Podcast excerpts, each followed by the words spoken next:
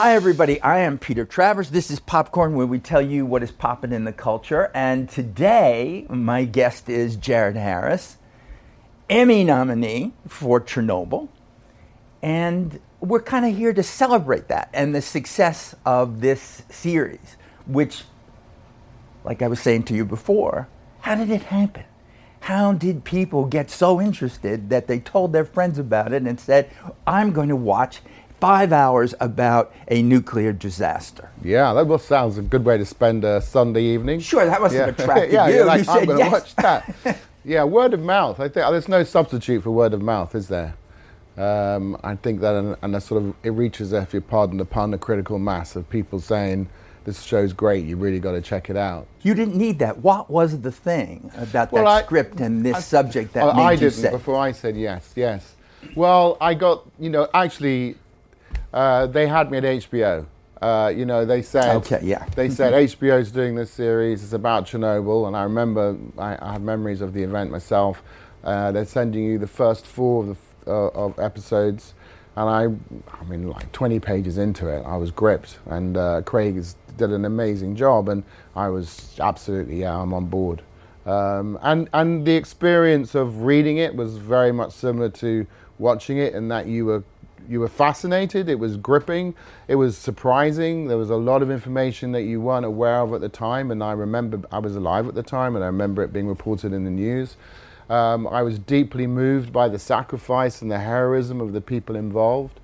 Um, and um, and there's a lot of very clever aspects to it if you think about it. I mean, Craig, you know, he's a he, he has a very successful podcast where he talks about screenwriting. And he he brought his knowledge of, of the different genres to bear, if you like, because that first episode he's constructed it.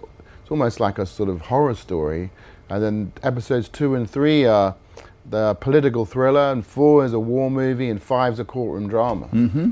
Um, All it was coming always- together. Yeah, so, and it was shifting the whole time, so you never quite knew what to expect. Why are people now going to Chernobyl and taking selfies? What? What? Come on, because I know the What is world about? is topsy turvy in Yeah. many in many ways, but really, Well, it's also what I mean. They're taking self selfies and they're not even half dressed. They've got That's their right. butt hanging out. I that's mean, right. They're doing that too. I mean, you wouldn't go to, you wouldn't go to, you wouldn't go down to the World Trade Center and do that. It's, I it's would hope It's not. deeply, deeply culturally insensitive. we all knew about it, know about it, but without really knowing about it. That was one of the things I really admired about his the way that he decided, Craig decided to tell the story, because um, it was momentum, exactly that. And he starts with the explosion. He doesn't spend the first hour developing relationships that you see in these sort of 70s disaster films where you have to know everything that's going on. Someone's got a strained marriage or whatever, these things. This thing starts bang with it, right at the, right at the top and uh, and and, it, and he followed that momentum of, of the story. That was the propulsion of it. So yeah, uh, I, I really admired the way that he he came at this uh, the, the construction of the story, telling the story. When this show is this acclaimed, when you get this Emmy nomination, what does it mean to you? What does the whole award thing mean to you? Uh, I mean, obviously, it's better to be nominated than not to be nominated. Oh, yeah, well, there- there's that. I've had that experience Does as well. do anything to your Uh, head? Do you then do you get any validation out of it? God, I mean, I, I'm I was really thrilled that it got so many nominations. Mm-hmm. 19 was incredible, and for a one-off show, a limited series, to, to get recognised across the board at almost every single department, that was really exciting.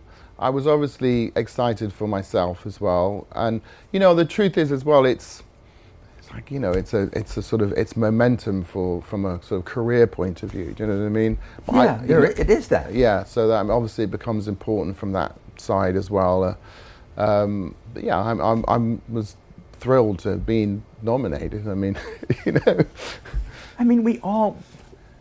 I've seen you in so many things where I would say, yeah, he must won for that, you know. And we all look at performers that way and we say, that was terrific. And we remember. Do we remember in the end, three years from now, who actually won it? Maybe not. you know, I, I, when I was, I've been nominated for an Emmy once before for Mad Men, and Yeah. I think 30 or 40 minutes after I lost, I was in the, the bar and someone congratulated me on winning. So, yeah, I mean, uh, see, and you could just be oh, silent. I, I didn't it. try and correct him No, at all. that- I, went with it. Who won your Emmy, Jared? Who took that Mad Men? Emmy? I wonder. Yeah, no, Aaron Paul, and he was wonderful. Yeah, he, uh, the, he he was. I mean, that's the thing about it is when you when you got when you get that far, everyone, i- you know, you, it becomes like saying, you know, this year purple was the best color. You know what I mean? It, it, I mean, they're all brilliant performances, and they're also brilliant performances that that didn't get a look in. You know, so those two Emmy nominations were for guys who hang themselves. right. That, I don't know what that is. Do Yeah. you go through scripts now? I don't know. Don't. I, what? Where's the oh my god! scene? Oh my No, god! I need, you know. I need to see it. So, because what was going to happen after this is probably every script that needs a sort of Russian scientist I would be sent, and now you've just now you've opened up another door. Wait, this guy hangs himself. Send it to Jared Harris. Obviously, it's working. no, here it is. Let's let's do it. Jared, you it, it's you grew up around this. You know, your father and your mother in this business. You know, your brothers are basically Sure. in Yeah. it too. Yeah. There was like no escape. I know we were too This dumb was- to do anything else. Did you even consider it? Uh, I they thought because I'm the middle child, so I was always you know you have to fight your corner as the middle child. So I was very argumentative. So they thought that I'd be a lawyer, um, something like that. You know the way that families decide they they start assigning roles to the children, and I didn't really like the role that that was headed my way. That I so I came to America. I went to Duke University. How did the family take you They going? were thrilled because I was the first member of the Harris family that had gone to college on my father's Really? side. Yeah. wow. So my they were they were thrilled. You- I know. And what was this? Because every time somebody's on who's gone through the British school system, I, I had my own version of it, but there's always some kind of discipline that goes on in those schools. Yes. Did you have one of those schools Yeah, where we- they yeah, we did. basically tortured you? Yeah. Well, our, our favorite movies were prisoner of war movies. we used to we used to Made it feel like home. Yeah, we when we'd watch them, and we'd decide which ones of sort of the, the German guards were the, the teachers, and we decide who we were in the story. I actually I was part of an escape committee at the school and planned an escape for for two Really? boys. Yeah. And you made it to North Carolina. Yeah. Oh, that was different. That yeah. was later, yeah. I got out later. Yeah. Yeah. That was my escape. Yeah. yeah, you did Yeah. it. But you also, since your dad is Richard Harris, he's at home. What is he teaching you? What is Well- he saying to you? yeah.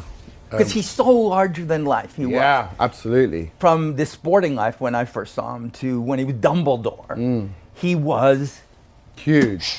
I mean, you never, you never properly got the sense of his personality on screen because he always had to, uh, he had to dampen it down for, for the camera.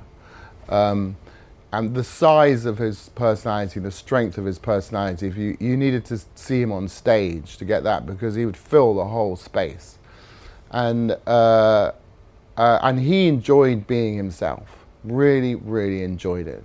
And um, you know, I'd be at restaurants and he'd start telling a story, and then he'd notice that this person over here is eavesdropping, so he'd move his chair so that he's to acknowledge that that person's watching, and then he'd see that person is, so he'd push his chair further back. So, I mean, by the end of the story, the whole restaurant's listening, and he hits the punchline, and they all applaud, and he'd, I mean, yeah, he'd love it. I mean, so. You know, what are you yeah.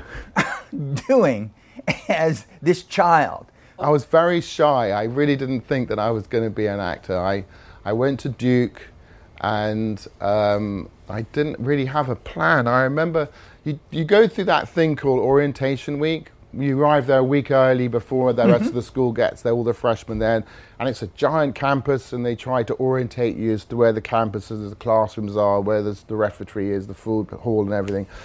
And, um, and then each night they would have a mixer where you'd have a keg of beer and a pizzas, you know. And, and um, I remember it was, it was Sunday, and I realized, oh my God, I'm back in school. Monday, I'm back in school. I've been in school since I was seven, boarding school mm. since I was seven.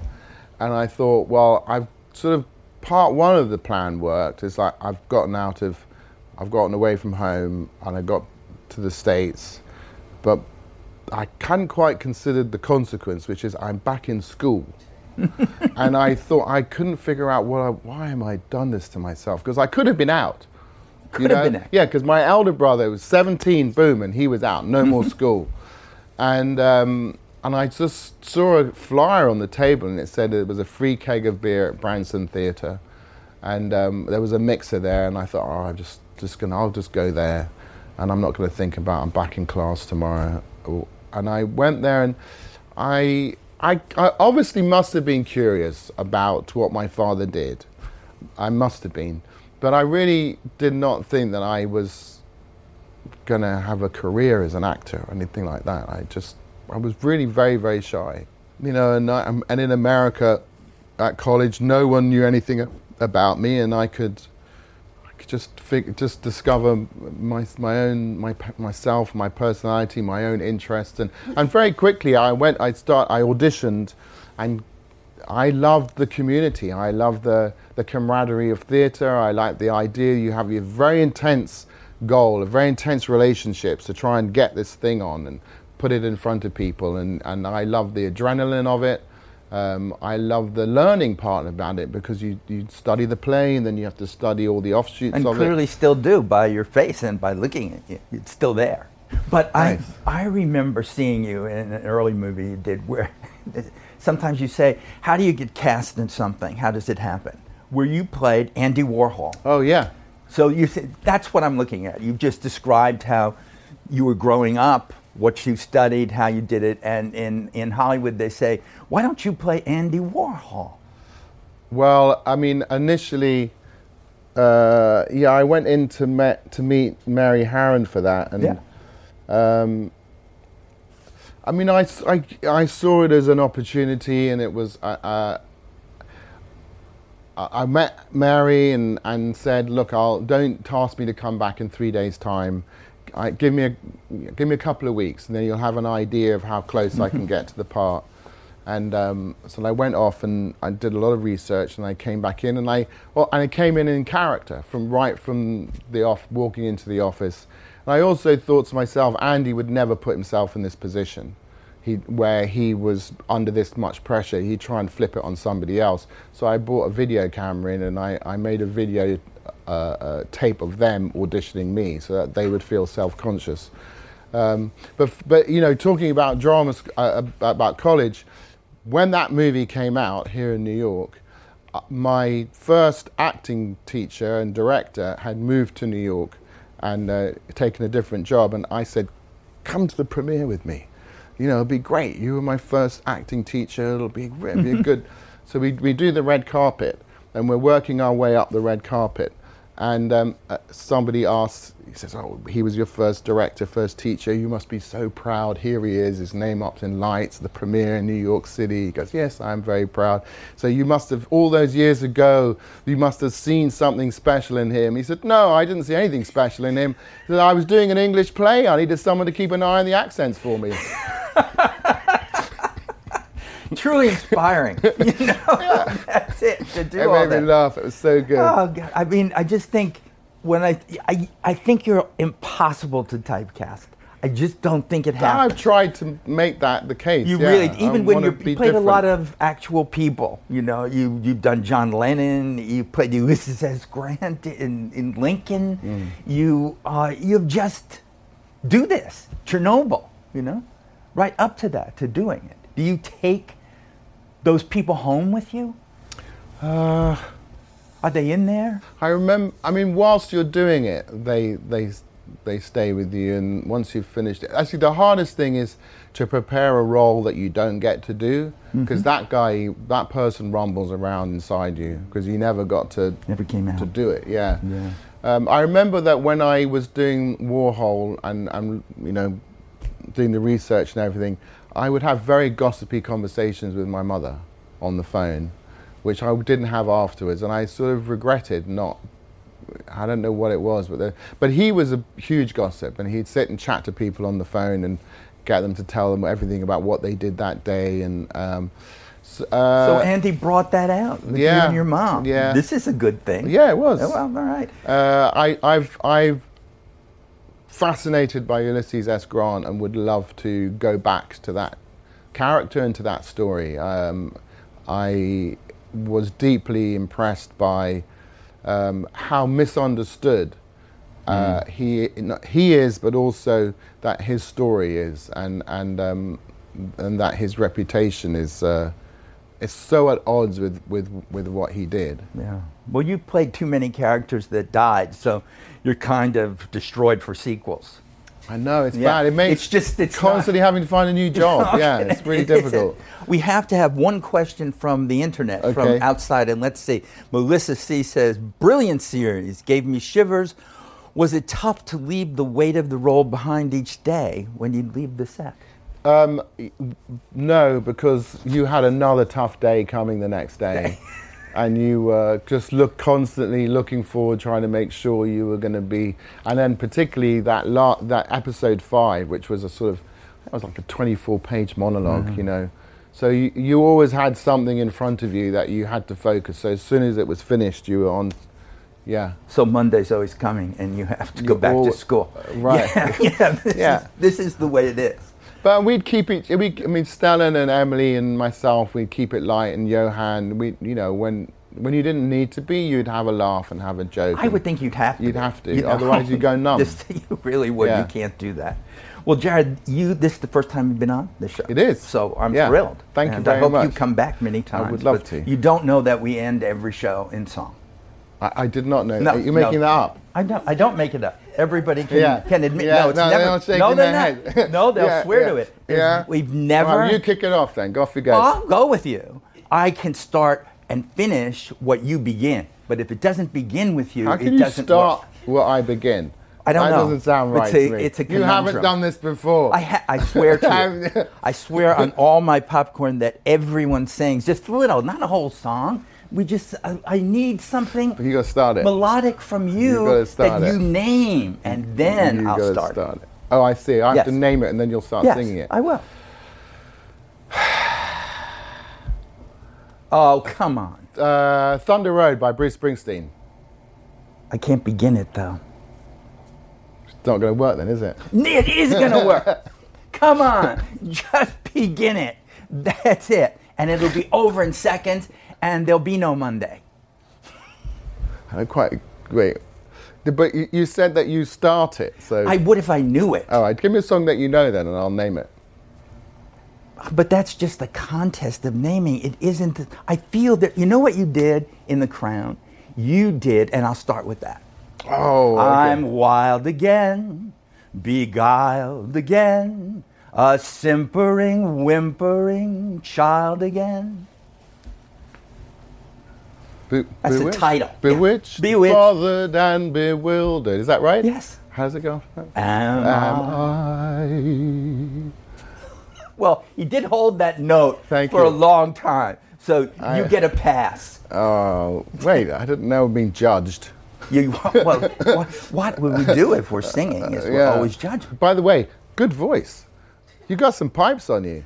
That's not working because Yeah. next time you're back, I'm trying. I want to have. Next time, I'm trying I to buddy want, you up. I want the whole song. Yeah. Where I say nothing. But she sang that. You sang her part, and then I did my. Yeah, You did. You Yeah. just did a little. a little bit. I forgot the words, man. No. I forgot. can what- I can do. I can Your do trouble. Thunder Road. Your I trouble, but it's okay. well, Yeah. you should have done it. Yeah, but you said you'd start it. Learn Thunder Road. When I come back here, we'll sing Thunder Road together. Somehow that's a trick, and I'm just not going for it. But I'm still thrilled you're here. Thank you.